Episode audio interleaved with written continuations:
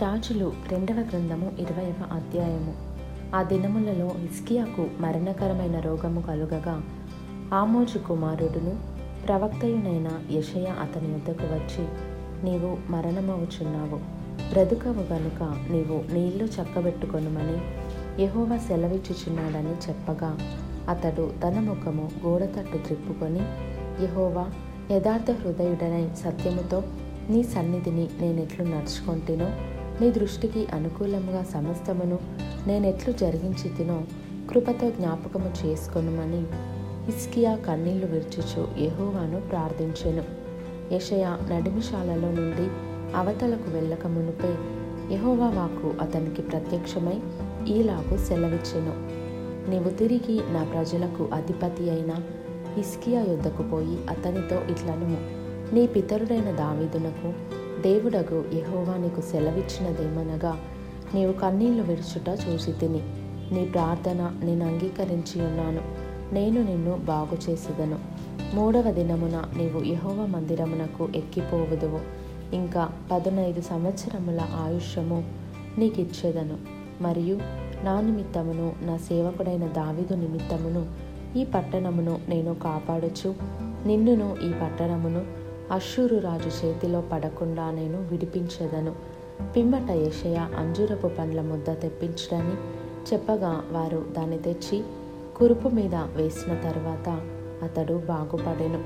యహోవా నన్ను స్వస్థపరచునంటకు నేను మూడవ దినమున ఆయన మందిరమునకు ఎక్కిపోవుదునంటకును సూచన ఏదని హిస్కియా యషయాను అడుగగా యషయా ఇట్లా నేను తాను సెలవిచ్చిన మాట యహోవా నెరవేర్చిననుటకు ఆయన దయచేసిన సూచన ఏదనగా నీడ పది మెట్లు ముందుకు నడిచెను గదా అది పది మెట్లు వెనుకకు నడిచిన ఎడల అవునా?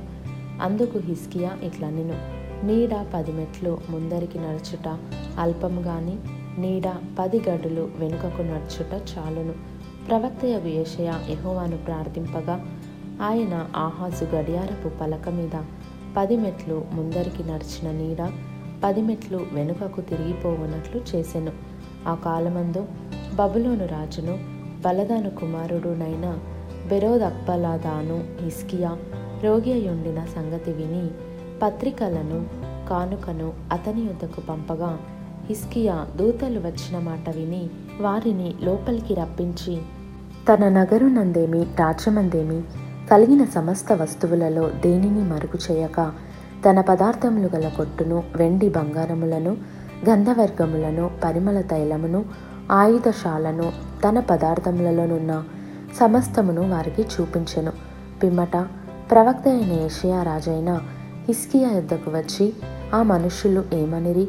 నీ యొద్దకు ఎక్కడ నుండి వచ్చిరి? అని అడుగగా హిస్కియా బబులోనను దూరదేశం నుండి వారు వచ్చి ఉన్నారని చెప్పెను. నీ ఇంటిలో వారు ఏమేమి చూచిరని అతడు అడుగగా హిస్కియా నా పదార్థములలో దేనిని మరుగు చేయక నా ఇంటిలోనున్న సమస్తమును నేను వారికి చూపించి ఉన్నానెను అంతటా యషయ హిస్కియాతో ఇట్లా నేను యెహోవా సెలవిచ్చు మాట వినుము.